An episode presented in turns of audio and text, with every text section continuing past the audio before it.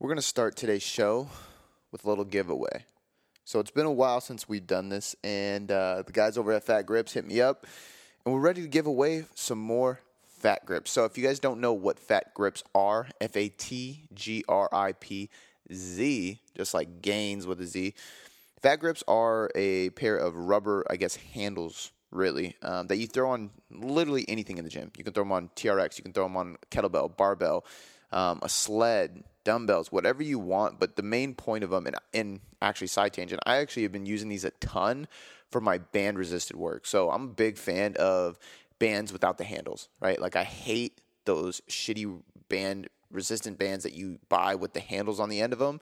I don't like those. I like the super bands like the, that um, Elite F T S sells. And these are the ones that are literally just one huge rubber band. There's no end to it. It's just a big loop. These are the best, in my opinion, no matter what you're trying to do. Band pull aparts, band curls, band presses, um, walking, lateral walks with bands, um, hip abductions, anything like that. I believe that bands without an end are always going to be the best bands, and they usually last the longest as well, and they have the highest resistance. But there becomes an issue when we're trying to do rows and they just tear apart your hands. So what I've been doing, I've been doing a lot of band rows, whether it's seated rows, um, half kneeling rows, pull down rows, anything like that, because I don't have a cable machine in my garage gym and I don't want to buy one. So I've been buying bands and I strap the Fat Grips to them, and it makes rowing so much better. On top of that, I can create way more tension within my row. So now instead of having a little dinky band in my grip, I can actually crush something, which creates more tension, which is one of my favorite things about Fat Grips. Since we're talking about Fat Grips here, is the best part about Fat Grips, honestly, besides that they're going to build monster forearms and a monster grip, is that they actually give you something to grip, right? It, it, like crushing a trap bar handle is great, but crushing a trap bar handle with Fat Grips on it is even better, because you're going to create more tension, and that's tension is going to go through your entire body on a muscular level, which is going to save your joints, it's going to save your tendons, and it's obviously going to create a better pump. Um, but the main reason they were created at the, uh, originally is to create grip strength. And a lot of people suffer from shitty grip strength. And we look at central nervous stimulation when we talk about gaining strength and gaining power. Grip is one of the foundational keys to it. So if you can create stronger grip and you can create a tougher grip during that specific lift, you'll actually have a better lift because your nervous system is going to turn on better. So I'm a huge fan of um, Fat Grips in general. But the cool thing about Fat Grips is they want to give them away. So what we're going to do is we're going to do another review contest. So today is May ninth, but this is going to air on the eleventh, I believe. Um, Friday, May eleventh is probably today when you're listening to this. You have one week from today. Actually, we're going to go, yeah, one week. So I'm going to check these next Friday, which means the following week is probably when I'm going to announce the winner, because iTunes is really slow on producing reviews. But if you have not left a review yet, now's the time to do it, because you're going to win something. So all we need from you is to leave us a five-star rating and review. And in that review, I want you to say something you enjoy about the podcast. Tell us why you love the podcast. Tell us why you keep coming back. Um, and if you really do like the podcast, please refer these to friends. A little side note, it always helps bring your friends along, guys. So leave us a five-star rating and review. I want you to leave a, a name and an email that you actually use and is recognizable. So on the next podcast that we talk about this, I can announce the winner and you'll be able to email us, and we're going to ship you guys a free pair of your own Fat Grips. Now, without any further ado, let's get on to the Q and A.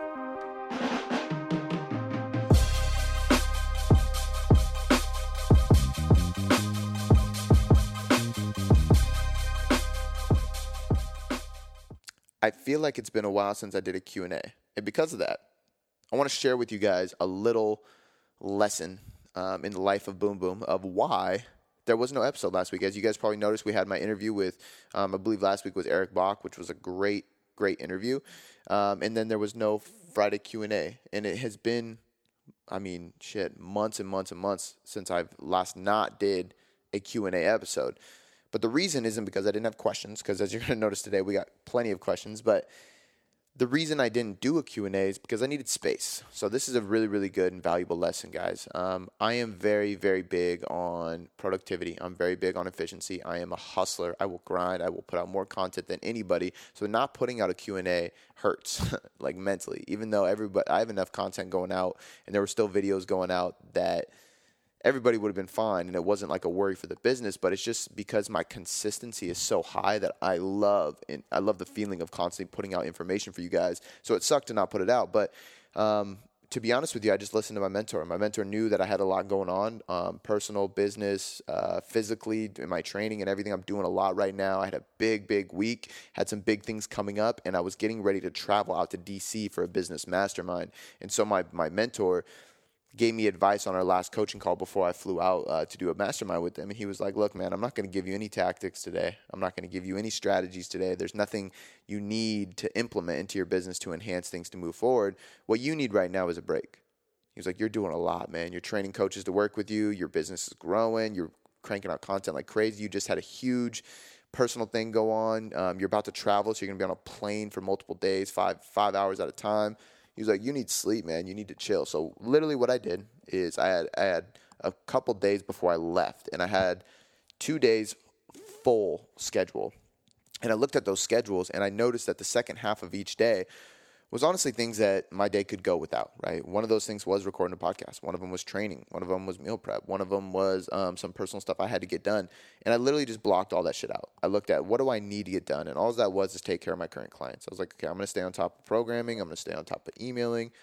And the rest of the shit on that schedule, I'm just not going to do. And as hard for me, as hard as it is for me to not do things and to not be productive and not be quote unquote grinding all the time, it was the best thing I could have done. And I, I literally did not do anything except chill with my fiance, with my daughter. We had good meals. I slept, went to bed early, slept in a little bit later than normal, uh, than usual. And I could not have done anything better and more productive for my business. And at the time, and this is what this is the big lesson here, is like sometimes you guys need to slow down or stop or just chill in order to actually speed up, grind harder, move forward more in your business, with your body. It's the same thing like a deload, right? A lot of people take deload weeks in their training, which I think is very, very smart. A lot of people don't take diet breaks, which is very, very needed, but same concept as deload. But even more people do not take a deload with their business. It's always in train mode. And that's exactly how I am, but that's also why I have a mentor. He tells me, yo, you need to chill, you need to rest, and, and your business will be fine, right? And, and it was. Actually, it improves when I do that. So the reason there was no podcast last week is because I needed to create space. I needed to chill with my family. I needed to create clarity and just chill and relax a little bit before I traveled across the country, right? And then I did travel across the country, and it was grind for two full days. And guess what I did when I got back? I chilled, right? I was I was a little bit behind, so I apologize for clients that got slow emails back. But, you know, I flew back on Monday, um, five hours in the plane. I did as much work as I could. But when I landed, me and Shannon went and got coffee. We chilled. I came home. I laid down with my baby for I don't know how long and just did nothing, to be honest with you. I got some more emails done. And then Tuesday, same thing, was another slow day. We had some family shit we had to get done, and that's fine. Today's Wednesday when I'm recording this, so it's back to the back to action, right? So realistically, that's, you know, six days in a row of not going super hard on the business. And guess what, guys? It's totally fine. If you can't afford to take a step back, to rest, to recover, to take a vacation, then you need to reevaluate where your business is at and how it's doing. Um, seriously. And the same thing with training. If you can't afford to take a weekend off of training, take a weekend off the calorie deficit, whatever it may be, then you need to reevaluate the type of training you're doing, right? And and this is like something I'm very passionate about, because with my clients, um, I have actually had the last few weeks multiple clients that I've had to be like, hey, this weekend I don't want you to weigh in. I want you to eat, you know, five hundred extra calories every day. Like, we bump things up, like, because at times you need that diet break, right? Now, obviously, there's a time and place that you can't just every other week be like, ah, I'm not going to track because I need a break, and just give yourself that excuse. Because uh, I mean, shit, I would eat burgers and, and eat more calories every weekend if I could, but he can't. So um, there is coaching guidance in that. But the point of this this little message for you guys is is the reason behind me not doing a podcast, which was difficult for me mentally, was because physically, emotionally, spiritually, mentally, like, I needed a break, and we needed to plug that in. And if I'm glad my mentor told me, like, a little slap in the face, like, dude, chill out for a, for a, you know, five, six days, and then we'll get back at it. It's the best thing I could have done. So guys, like, look at your work, look at your life, look at your training, implement deloads. We all need them. All right. So first question, and I hope you guys took away something from that rant. You guys know I like to rant, but I figured it was, it was useful, because I know there were some people out there that hit me up, and there were some people that probably was wondering, um, yo, what's up? There was no podcast today. Where's the Q and A? And, and I just wanted to explain why. Um, and, and I think it's I think it's a very applicable lesson to everybody listening to this as well, is, is we just, everybody needs breaks, you know what I mean? Um, and if you have a lot going on in your life, there's nothing wrong with slowing down for a little bit so you can speed up later on. All right, so the first question comes from Instagram, Tsiladou. I don't know if I pronounced that right, but we'll see. So this is a longer question, which I actually like because I think it's very, very specific and it's very uh, client-oriented. It's a case study, essentially. So I'm going to read the whole entire question um, instead of summarizing it, because I think there's a lot of people out there that can learn from something like this and see a lot of uh, relations to what they're doing, or just get the vibe of like, yo, if you send me a paragraph long question and you have a specific scenario regarding your body, your training, your nutrition, whatever, shoot it my way because I'm down to answer it on the podcast.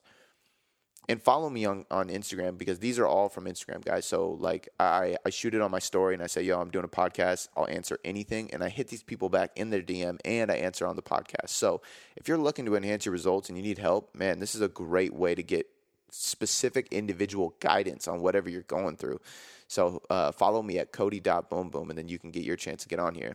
So Tsiladou says, I gained forty pounds after I quit smoking a year ago. I started to work on it a few months ago. And I feel like I'm not eating shit. Okay, hold on one sec. This just popped in my head. I gained forty pounds after I quit smoking a year ago. First and foremost, congrats. Good job on quitting a bad habit, right? Like that's huge. It's, t- it's tough. So if you quit smoking a year ago, that means you've been haven't been smoking in a full year. So I just want to say congrats. Like that's a very, very big thing. And I also want to point out that she gained forty pounds afterwards. And I don't know your personal situation, so I, this might be completely inaccurate and you can disregard if so. But a lot of times when we have, so like if we look at smoking, smoking is a sedation, right? Smoking is something that makes us feel better temporarily to get over something else. It's an addiction, right? Same thing with alcohol, same thing with marijuana, same thing with drugs. For some people, it's sex or porn. Everybody has an, a sedation, right? Even Instagram and Facebook can be a sedation. You're not happy, you're bored, you're you're not improving something, so you, you go towards these sedations that consume your time, consume your brain, and, and distract your mind from the negative thoughts that are going on in your head, right? Um Regardless, it's a bad habit, right? It's a sedation. But the fact that you gained forty pounds after it tells me tells me that you didn't find a positive sedation, uh, a positive replacement for that sedation right away.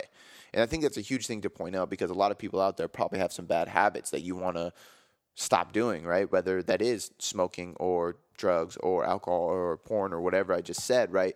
So when you're getting ready to quit something, it's very, very positive and helpful to pick a new sedation, right? So if you're about to quit smoking, maybe you immediately implement hot yoga or a new sport or training or cooking, right? Something that can occupy yourself that's not a sedation, right? Um, I highly suggest that. So she says, I gained forty pounds after I quit smoking a year ago. I started to work on it a few months ago, and I feel like I'm not eating shit, but the weight isn't going anywhere. Is the calorie deficit best for me? I play badminton four hours a week. I'm assuming that's got to be broken up, because if you're going hard at badminton for four hours a week, damn, that's some serious badminton, good shit. And go to the gym three to four times a week. And I usually do a lot of casual walking. And I'm still not losing any weight. Should I cut more calories? I eat two meals a day, one at work and one in the evening. I know you talk about reverse dieting, but would it make would it work for somebody who is overweight, or should I just stick with low calories? So of course, I read this and I had to hit her back and go, yo, how many calories are you currently consuming? How much do you weigh right now? Right. So, um, and, and then I, and then are you vegetarian? Because she, she broke down her meals and it was like avocado pesto pasta, uh, veggie sausage, um, two slices of bread, big bowl salad. I was like, okay, so she eats two big meals of all veggies. So my first response was, look, are you consuming enough calories? She's weighs about, I want to say she said one seventy to one eighty. Um, um, she, um, she's only, I would say you're, you're, You're in a deficit. That's for damn sure. Now, what badminton looks like and what training in the gym looks like depends on that uh, caloric deficit, right? So you're below the, the amount of calories I prefer when somebody's at that weight. I would like to see you at least at seventeen hundred, but to be honest with you, I mean, you could be that low. If you have a good amount of weight to lose, it's not the end of the world. Like, I don't think that's a crazy, crazy deficit, um, as long as you're implementing refeeds or diet breaks. But the first thing I said is, look, like I would add calories via protein, because if that's what you're eating right there and you're consuming only sixteen hundred calories, then that tells me that you could probably add two to three hundred extra calories strictly through protein, because you're probably getting a fourth of your body weight, maybe half your body weight in protein, which is not nearly enough, especially if your goal is fat loss. Um, so first and foremost, I would bump, bump your protein up, and I would just look at your calories and then just optimize your training. And I asked her if she's vegetarian. She said no. She just is uh, lazy and doesn't like to cook a ton of meat because it's time consuming. So I would say start eating meat, start eating animal products. There's no like it, it's I have no problem working with vegans and vegetarians because I do have multiple clients that are, but I will honestly say that it is much easier to achieve muscle gain, it is much easier to achieve strength, it is much easier to achieve fat loss if you're consuming some kind of animal products, because there's a lot of, I mean, shit, from the fats to the omega threes to the vitamin B to creatine to protein and the amino acid profile that animal product protein does have. It's just easier. Like, results come easier when you're consuming animal products, and we don't... There's nothing wrong with being a vegan or vegetarian, but we can't deny that fact. It's just, it's science, right? Um, now, she said, the main reason I wanted to use this question is because she said, I know you talk about reverse dieting, but would it work for someone who is overweight, or should I just stick with low calories? So reverse dieting works for somebody who is underweight, overweight, at a good weight. It doesn't matter. Reverse dieting is for somebody who is in too low of a deficit. So what we would need to look at is like, okay, what is your biofeedback like? So I know you're not losing weight. That's one factor. Then we got to look at, okay, well, maybe sixteen hundred calories is enough for you. Maybe we just up the protein. We eat three or four meals a day instead. Maybe even just add a little bit of calories, like one hundred calories, so you're not eating too much more. We don't have to go into a full reverse diet. Maybe we optimize your training, and then we break through that plateau, right? So it might not need to be reverse dieting. But then I would look at some other things too, biofeedback. So I would say, hey, how is your sleep? How is your stress? Do you crave a lot of food? Do you have binges? Are you actually eating sixteen hundred calories every day, or on the weekends do you end up eating two thousand plus calories because you've been dieting all week and it's and it's really hard for you? Do you have low energy? Are you restless? So we have all these questions we need to determine, like, are you in a lower metabolic state?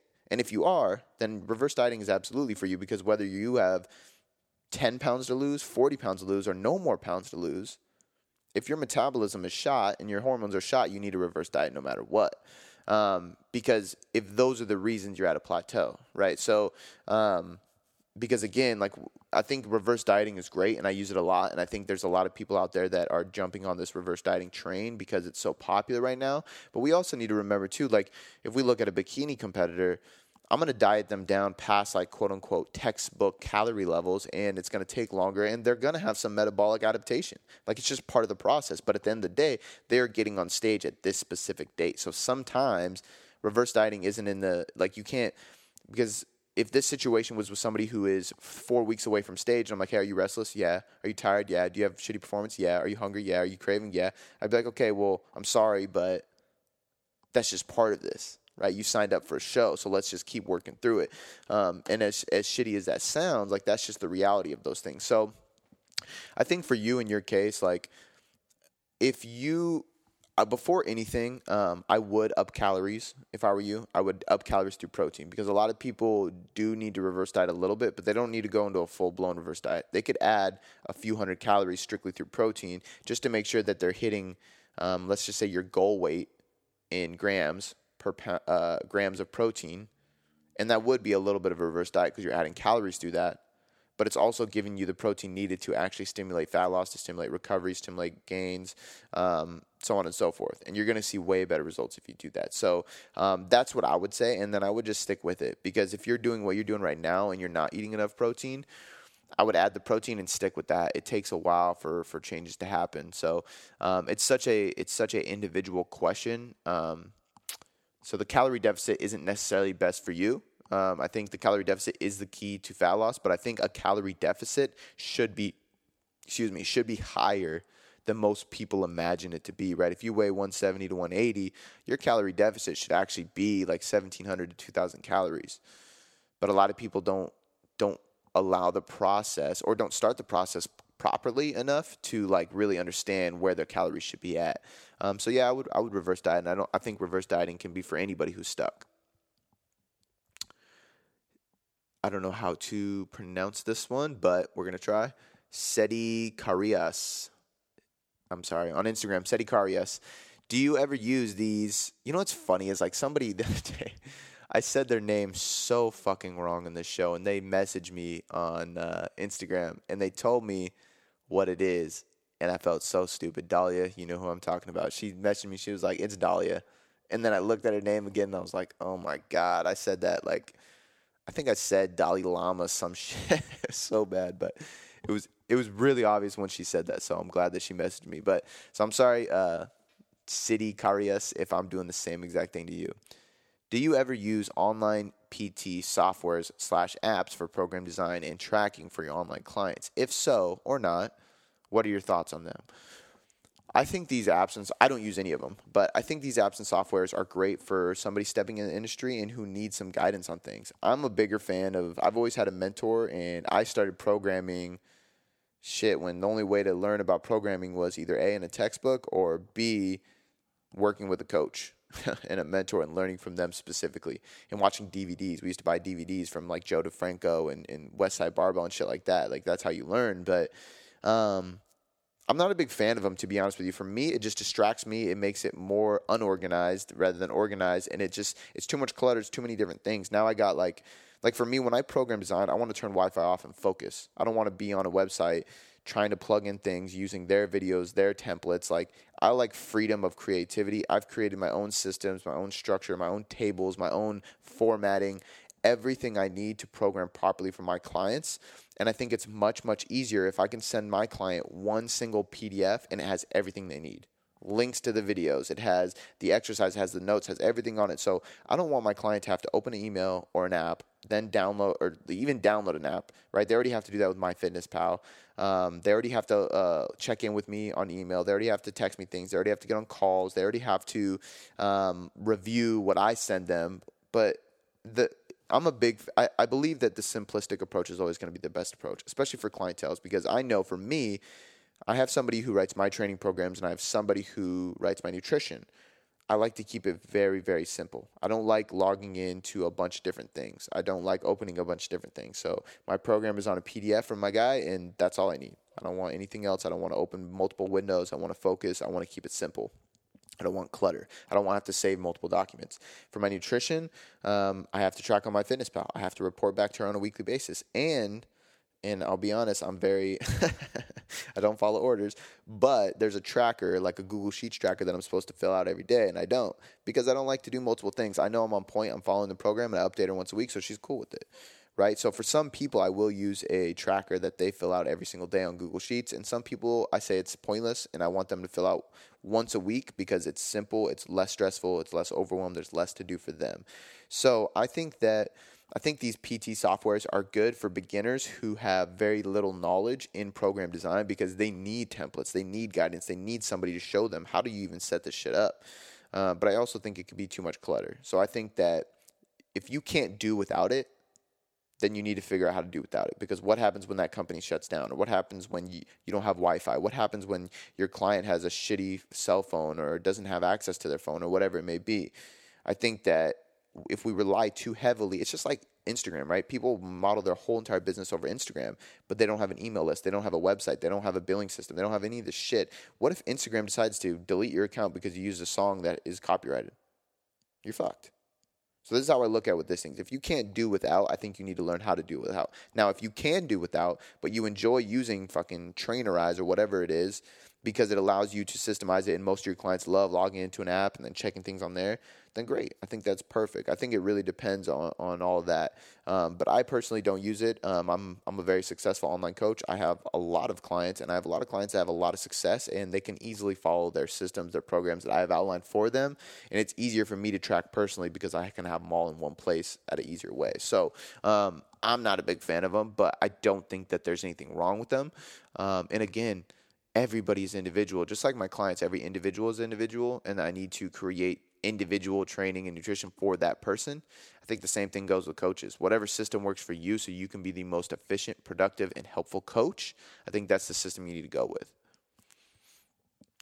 Cody Bunch from Instagram. Is it more beneficial to do push-pull days rather than the typical slit, split days?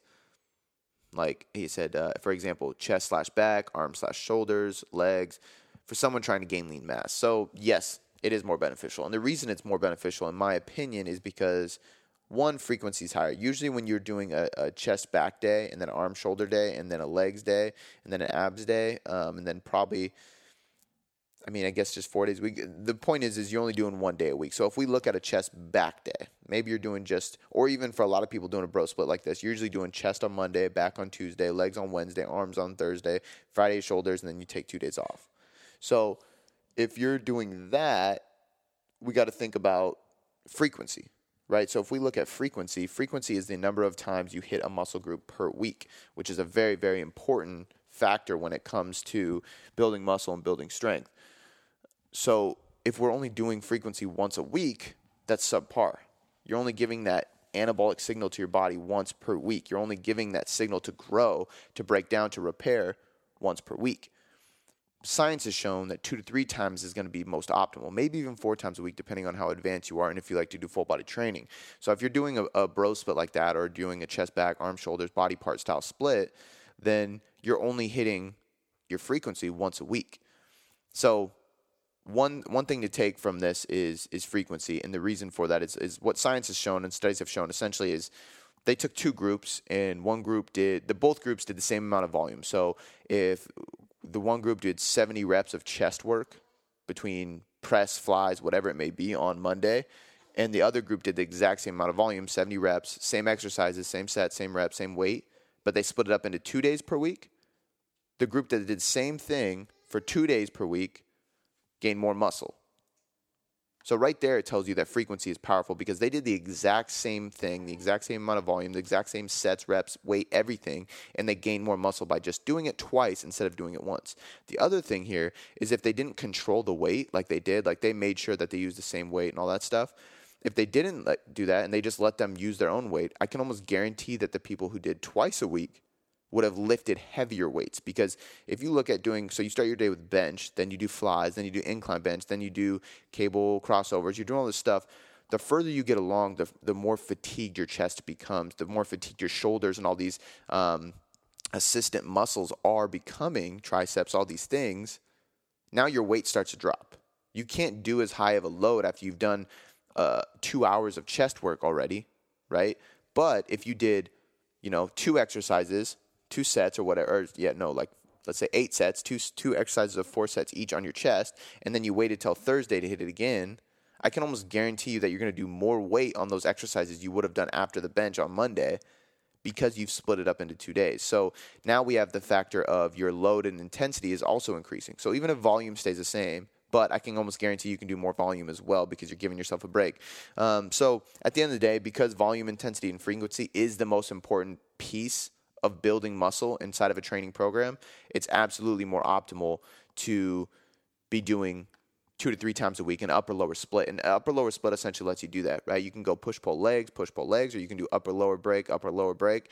Um, but either way, your your frequency is increasing, and therefore your intensity can increase, and usually that means your volume can increase. That being said, let's actually consider fat loss as well, right? Like I'm a huge believer that anybody training for fat loss should be training for muscle and strength, period, because ultimately building strength, building muscle is going to burn more calories, it's going to burn more fat, it's going to have a better metabolic effect, it's going to create more longevity. I mean, hormonal responses, neurological responses, we can go on and on with why you should train for that versus fat loss.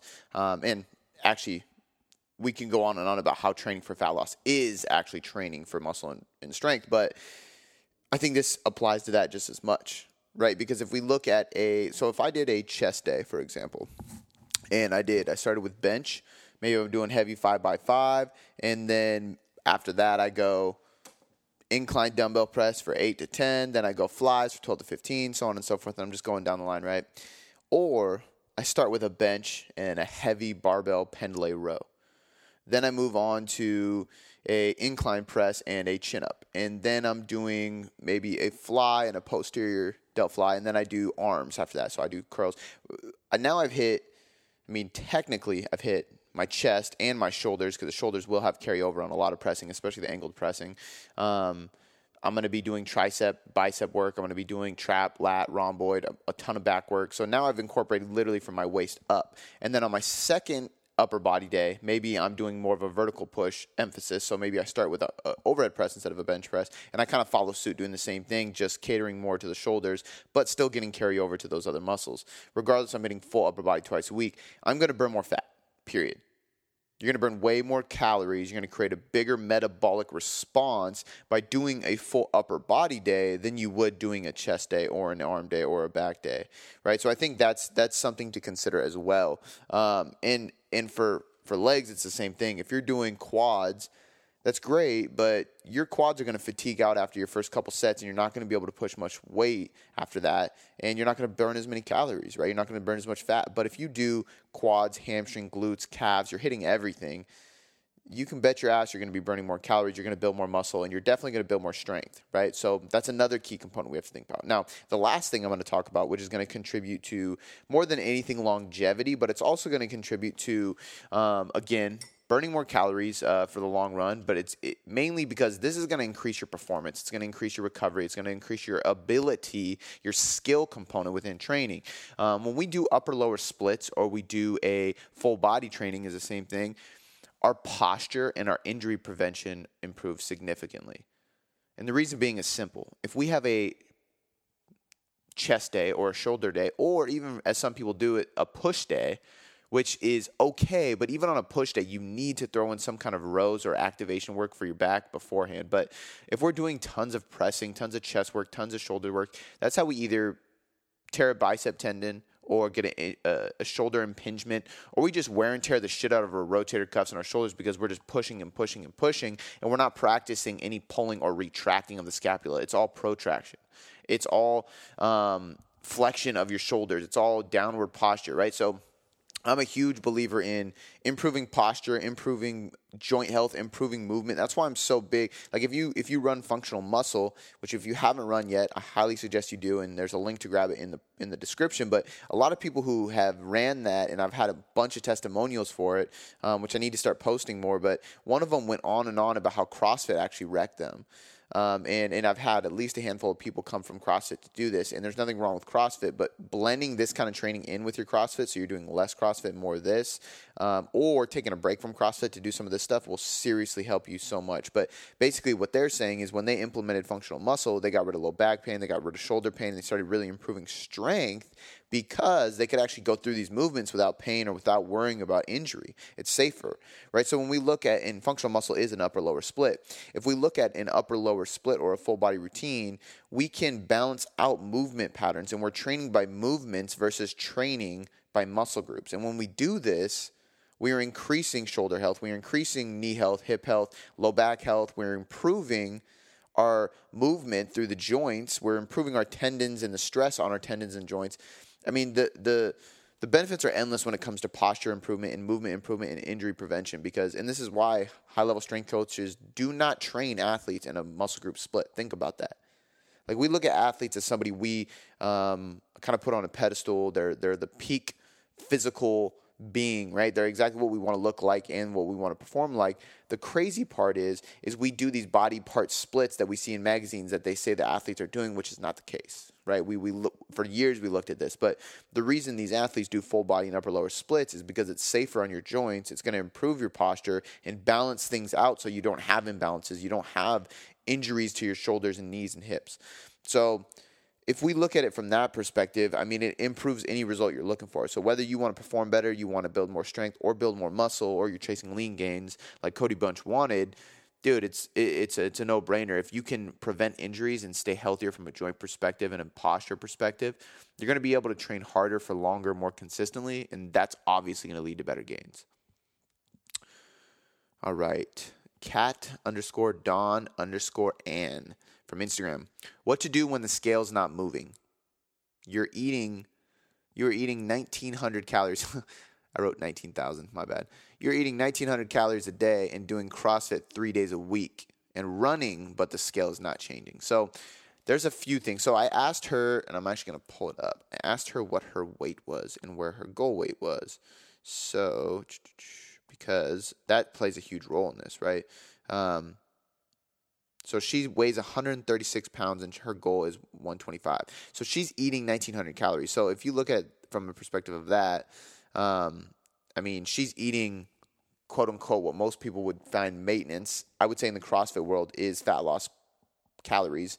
So it's really tough because nineteen hundred calories for a one hundred thirty-five pound woman isn't low. Like, that's actually good. But again, you're doing a lot of shit. You're doing CrossFit three days a week and you're running, um, which can be quite a bit, right? So It depends. It depends on what you're doing. Um, are, you, are you doing refeeds? Are you doing diet breaks? Um, what does your CrossFit look like, right? Because I have, for example, I have a CrossFit athlete that trains twice a day because they're competitive. They have to. And then I have a CrossFit athlete that does three times a week, and it's just a wad. So they're not like a competitive athlete, but they're considered an athlete because they go to these things and they're competing against themselves. So I think that plays a big role in this too. So what to do when the scale's not moving is I would implement the minimal minimal effective dose in every case. So we look at, okay, so your scale's not moving. You're already running, which I'm assuming if you're doing running because you enjoy it from a mental, spiritual, emotional perspective, I say continue doing it. If you're running because you think that's going to lead to fat loss, I say stop it. Because CrossFit is very high intensity. And if you were running, you were either doing high intensity or you were doing moderate intensity. If you're doing moderate intensity with CrossFit, you're probably going to smoke your nervous system. You're not going to burn as many calories. And you're essentially, you're, you're not going to burn as many calories in the long run because you're not getting into that high intensity threshold. But you're also banging on your joints. I think a mile is sixteen hundred steps, which means, or maybe it's more, but you're doing like eight hundred to one thousand steps per leg, which is really just eight hundred times you're hopping on each ankle, knee, and hip joint. Socket. So I wouldn't recommend running. Um, I would recommend like hill sprints, or I would recommend low intensity cardio for you because you're doing high intensity those other days and you can just focus on down regulating, recovering, lowering cortisol, and just burning pure fat. So I maybe would change your running. Um, but if you're somebody, and this is what I believe, if you're somebody who loves running because emotionally, mentally, just it's like a getaway, then I would say keep doing it because we would never want to take your your down regulation time, your meditation time away from you. Um, shit, I've even gone on runs for that exact same reason. You just need to clear your mind and you can't really think about anything else. So I don't want to take it away from you if that. Now, if you're eating nineteen hundred calories a day, I would also say, okay, well, if the scale's not moving, maybe it's your macros. Where are your macros at? Right? Are you under-consuming protein? Are you over-consuming fat and under-consuming carbs? Um, are you under-consuming fats and over-consuming carbs? So it really depends on where your macros are at too. I would probably balance those out so you're getting enough fats to support yourself hormonally, but more importantly, you're getting enough carbs to support CrossFit performance and recovery because if not, you could be overtraining. Um, maybe your CrossFit training's not that intense, right? Maybe you're not going balls to the wall and you're recovering just fine. So maybe we go, hey, let's do two days of CrossFit and two days of something like functional muscle, functional bodybuilding, strength work, and then a couple days of cardio. So now you're doing two, two, and two, six days total, right? So there's there's so many different routes I could take this. Is your sleep okay? Is your external stress okay? Right? Like we could go down that rabbit hole. Um, how long have you been dieting? Because maybe nineteen hundred calories may seem like a lot for you from a calculation standpoint, but maybe your stress is so high that maybe you do need more than nineteen hundred calories. So in that case, how long have you been following that? Because if you've been in a deficit for six months, then it changes the game. And I go, oh shit, like the reason you're plateaued is because you're burnt out. We need to add a diet break in. Maybe some refeeds. So there's, as you can see, there's so many routes we could take with this. But what I would say is, I, what you want to do when the scale's not moving in general is you want to really just analyze every single thing you're doing and then look at the, the simplest and the most easy thing that you could optimize, right? So, for example, CrossFit. How could you optimize that? Your training. Well, maybe three days of CrossFit, days of running is a little bit beaten on your system. So maybe we drop that three days of CrossFit to two days.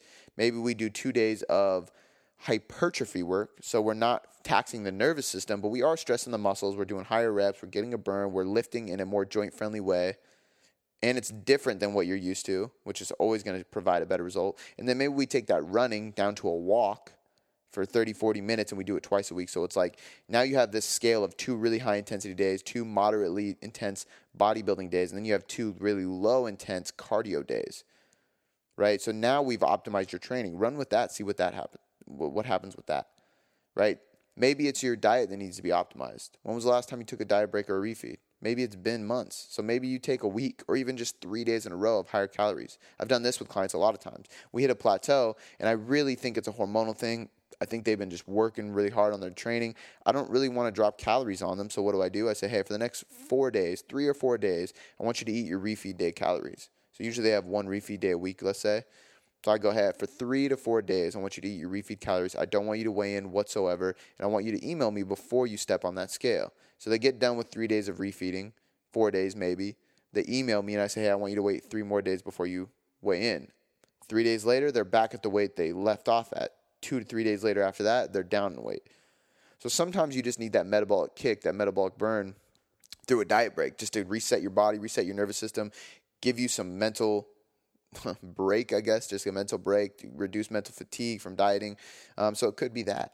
Um, what's your NEAT like? Maybe you have a very, very sedentary job, because a lot of people use these calculators or look at their life like, damn, you know, I'm going super hard at the gym, but I only get two thousand steps because for the other ten hours of my day, I'm not doing shit but sitting down, right? So maybe we look at your steps. Maybe you have a sedentary job, and when you're at home, you don't stand up much. Well, maybe we start standing up at work. Maybe we start standing up um, while we're cooking, while we're holding the baby, while we're watching T V, whatever it may be. So the point I'm getting at here is what to do when the scale is not moving is basically look at the easiest, the most minimal effective dose kind of thing and just change it, optimize it.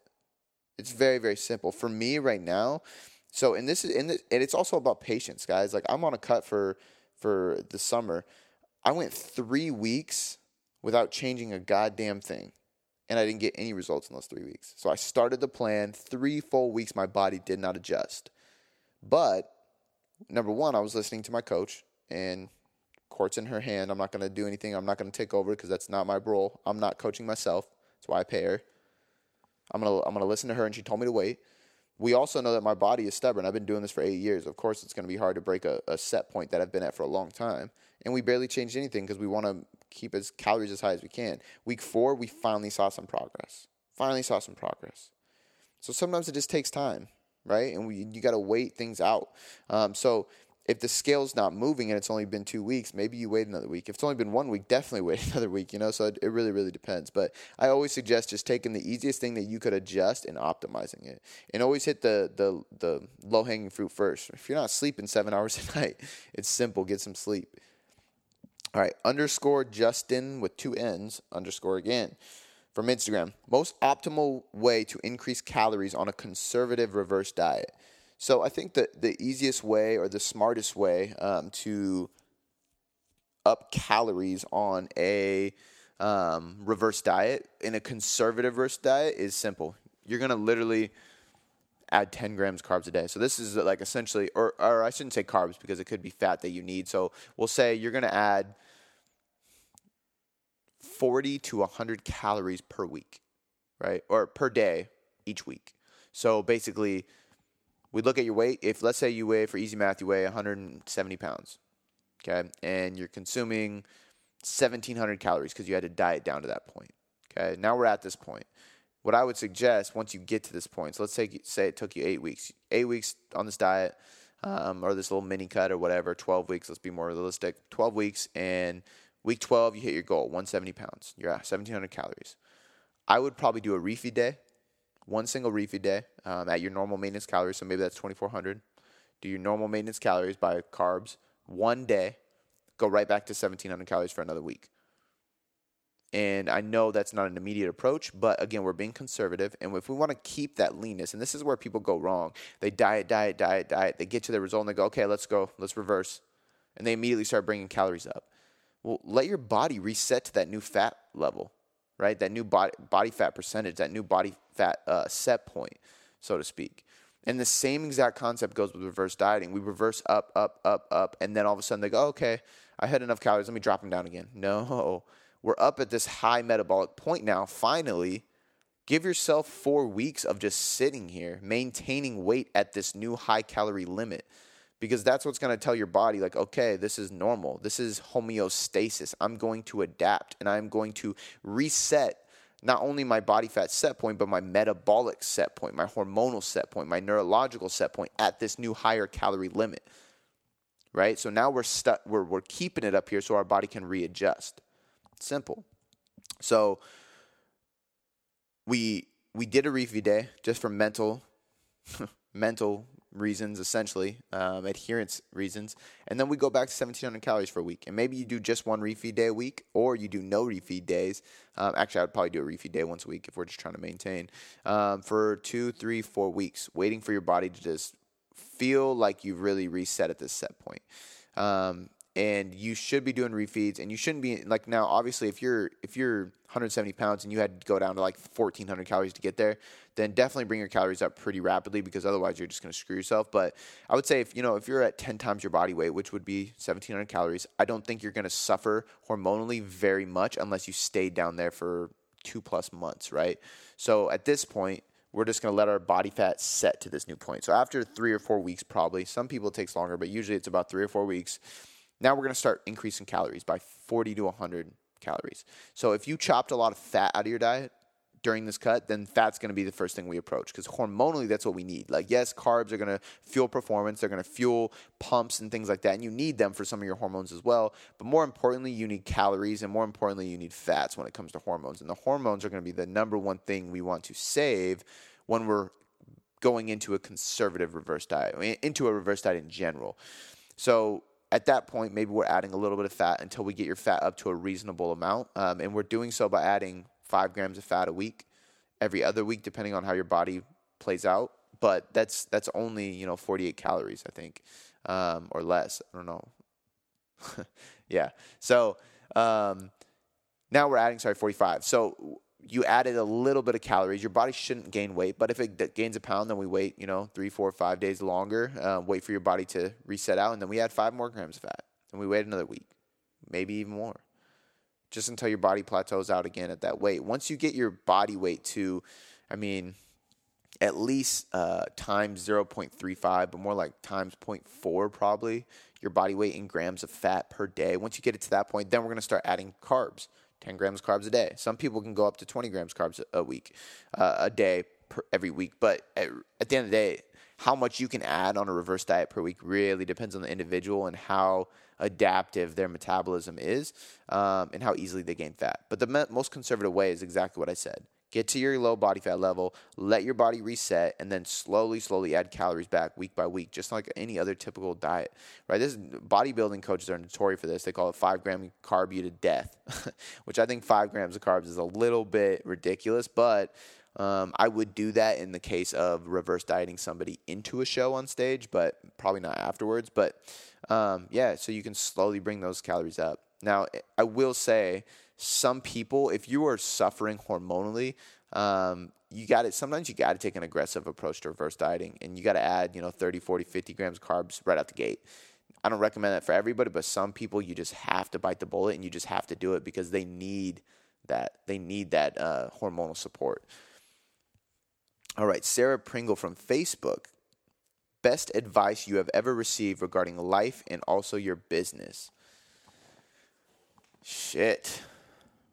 I really sh- I told myself I was going to read this before I started recording again so I could think about it. Um, so let's start with uh, business. Let's start with business. So I think the best advice I have ever received Um, fuck, that's, you know, that's hard. I, I, I go back and forth between two things that keep popping in my head. Number one is be you, be authentic. So I think that's one thing that really pops up in my head, because I think there's a lot of, in the fitness industry at least, there's a lot of noise, there's a lot of fakes, there's a lot of phonies.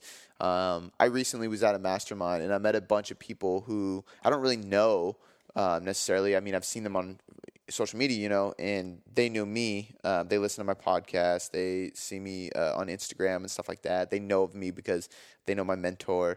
Um, but we've never like hung out or, or kicked it. And when I met them, I got the sense of I was exactly what they figured, right? I was the same person that they hear on the show. I was the same person they see on Instagram. There wasn't any like, oh shit, this guy is completely different. And I think that's important, right? That made me really happy because I, I pride myself in being me and not being ashamed of being who I am.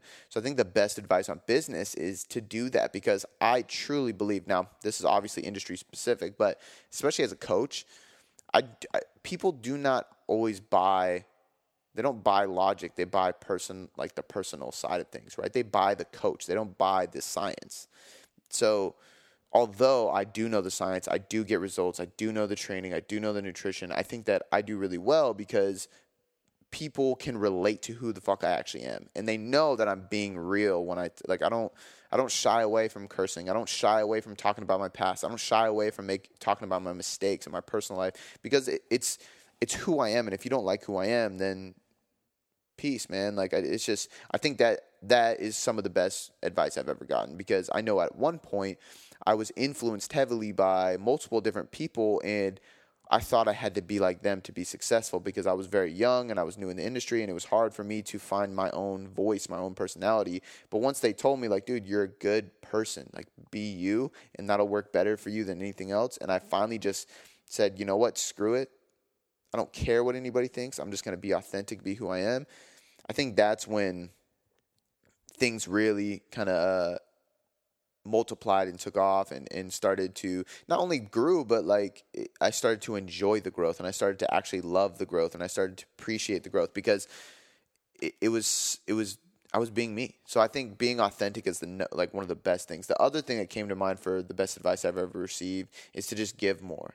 Um, and as you guys know, you're listening to me on this podcast, devoting hours of my time to make sure that you can hear me talk for free, right? Same thing with my blog, same thing with my Instagram, same thing with everything I do, right? Like I'm a big believer in just giving more, um, whether that's for free or for my paid customers. I give as much as I can and I give extra and I try to deliver more value in any way, shape, or form that I can and just go the extra mile. And I, and I believe that's some of the best advice. And I received that from multiple mentors, but especially from the book, The Go-Giver.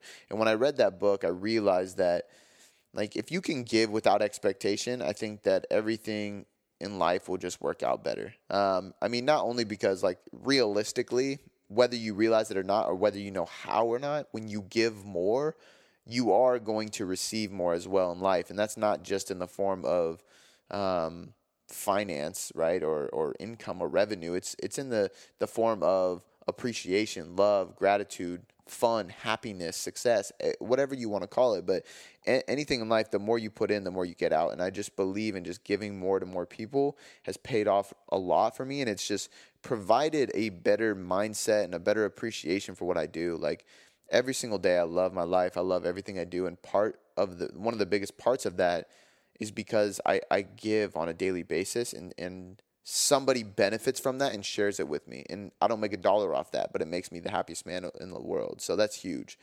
Um, I would say both of those apply for the best advice I've received for life as well. But if I were to say the best advice I've ever received regarding life, um, I would say that,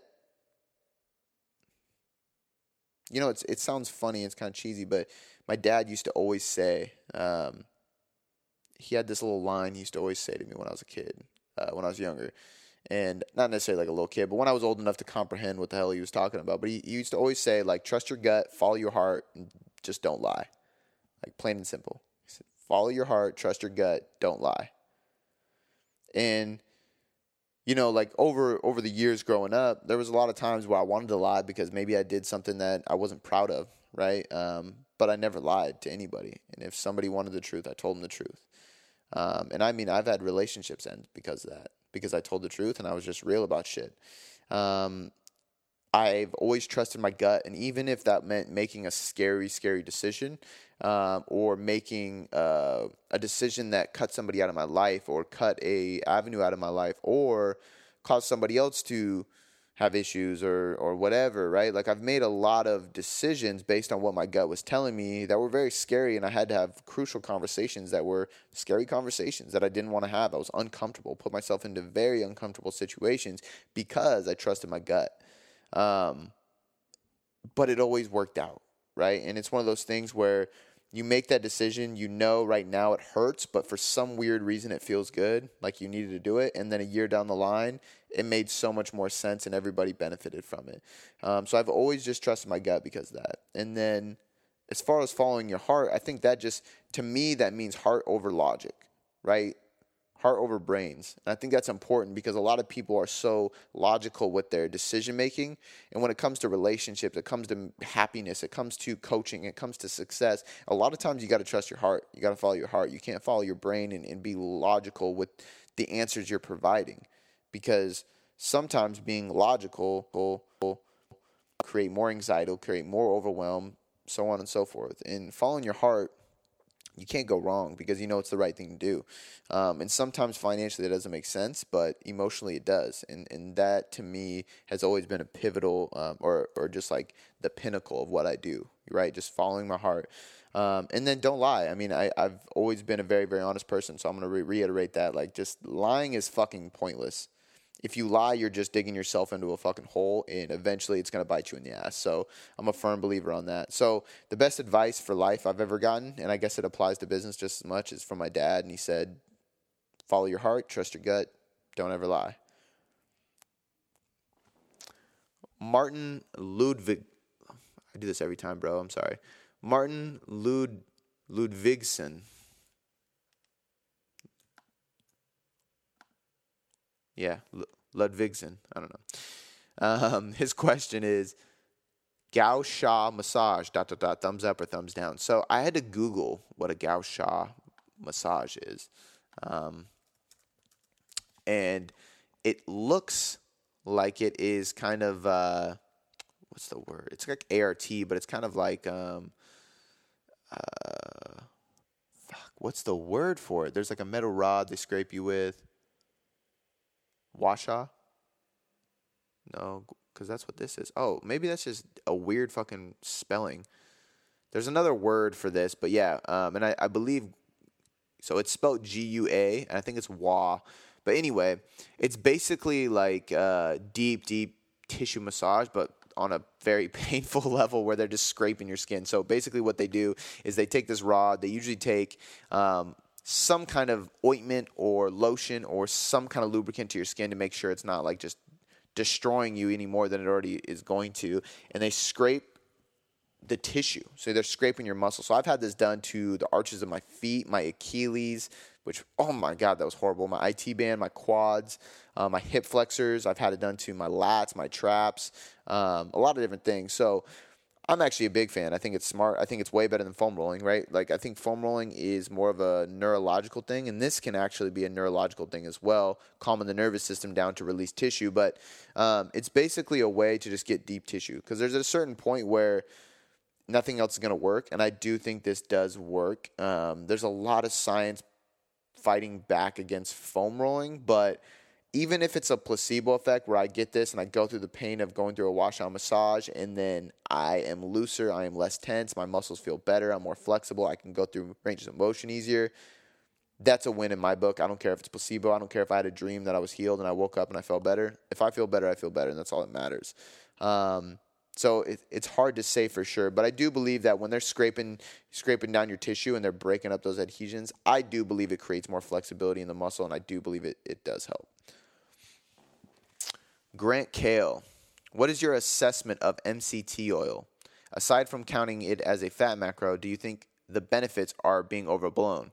I do think they are being overblown. I think the M C T oil is great if you – so like – M C T oil, the main benefit is is you're getting pretty much a, um, what's the right word? Not micronized, but um, a very uh,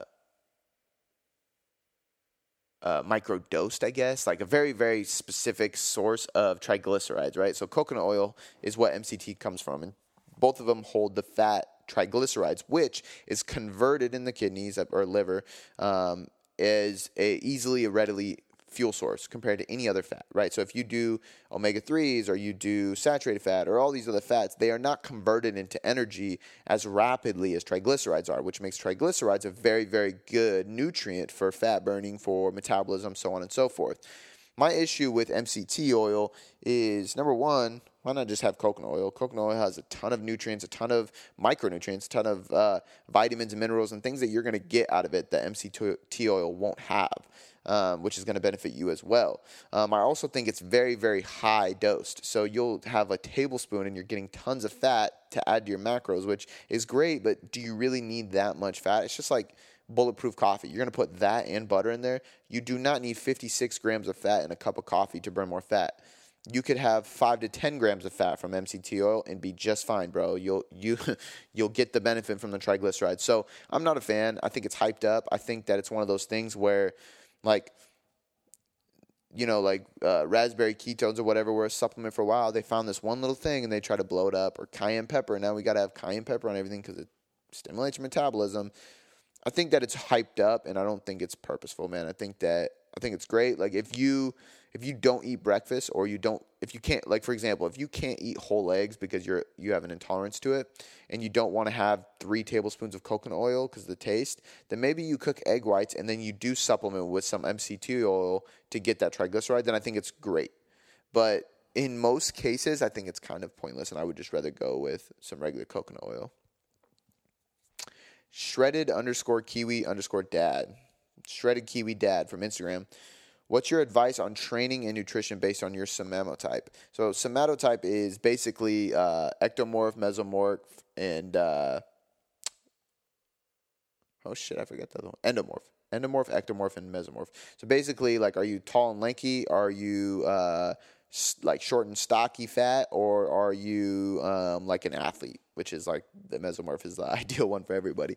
Um, I mean, my advice on it is, my opinion on it, I guess I should say, is really just like, I, I think it's, I don't think it's as important as most people think, because I know a lot of endomorphs that are naturally and genetically mesomorphs. For example, that's me.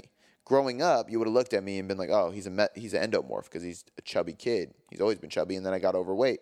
But if you look at my dad, you look at my brother, you look at my mom, you look at my family, they're all mesomorphs. They're all normal, lean individuals who have like an athletic build naturally, right? Just naturally. I was just the oddball that ate too much shit or whatever. I don't know. Uh, I don't know what happened, but uh, but now you look at me and you go, oh, he's a mesomorph. I was actually having a conversation with somebody this weekend. They were like, oh, I just figured you were lean your whole entire life. So I think genetically I am a mesomorph, but I stepped out of that role for a period of time to become an endomorph, which was overweight, right? And now I'm back to being a mesomorph because I changed that. So I think that you're, because epigenetics are so, uh, I guess, is it pliable the right word? But basically you can change your, your genetics to an extent, your epigenetics, you can change your lifestyle, you can change your environment, you can change your body. That I think that Um, I think that I think somatotypes are a little bit over overhyped as well, just like the M C T O. I don't think they're as important as people make them out to be. I think that you can change those things, and I don't think they're set in stone, right? I think that they are a good – now, I would say they are a good estimate of, from the jump, what kind of macro ratio you can handle for nutrition, right? So if I have an, uh, an endomorph who is clearly – born and raised and continues to be an endomorph, I might look at him and go, okay, we are probably going to go on a lower carb approach because you're probably insulin resistant. So right now you're probably going to u- utilize fats and proteins better as a, as a higher percentage of your diet. And once you get lean, you'll probably become either, if you're really tall, an ectomorph, or if you're shorter, a mesomorph. And at that point we can introduce carbs because your carb tolerance will be better. Your insulin sensitivity will improve and you won't be resistant anymore.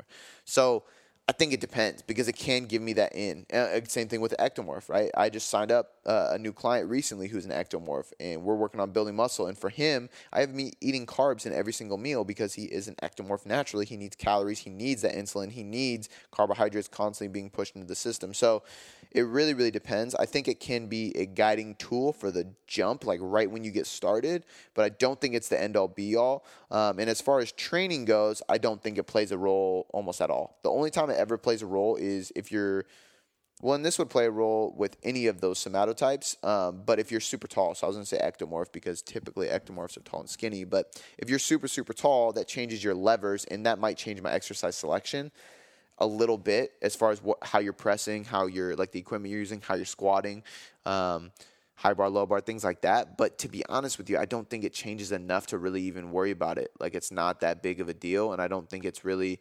Um, I don't think it's a game changer. I think the somatotype things was like a big hype um, that just gave people reasons to market a certain way. Again, just like the M C two, how can we ar- ar- uh, market this to, to be something more than it is so people will buy into it? All right, last question of the day from Facebook, Abby Owen Bell. If a particular muscle or body part is sore from a previous workout, is there anything that should be done to take precaution in the following workouts, or should you just continue with the regular plan and focus on stretching?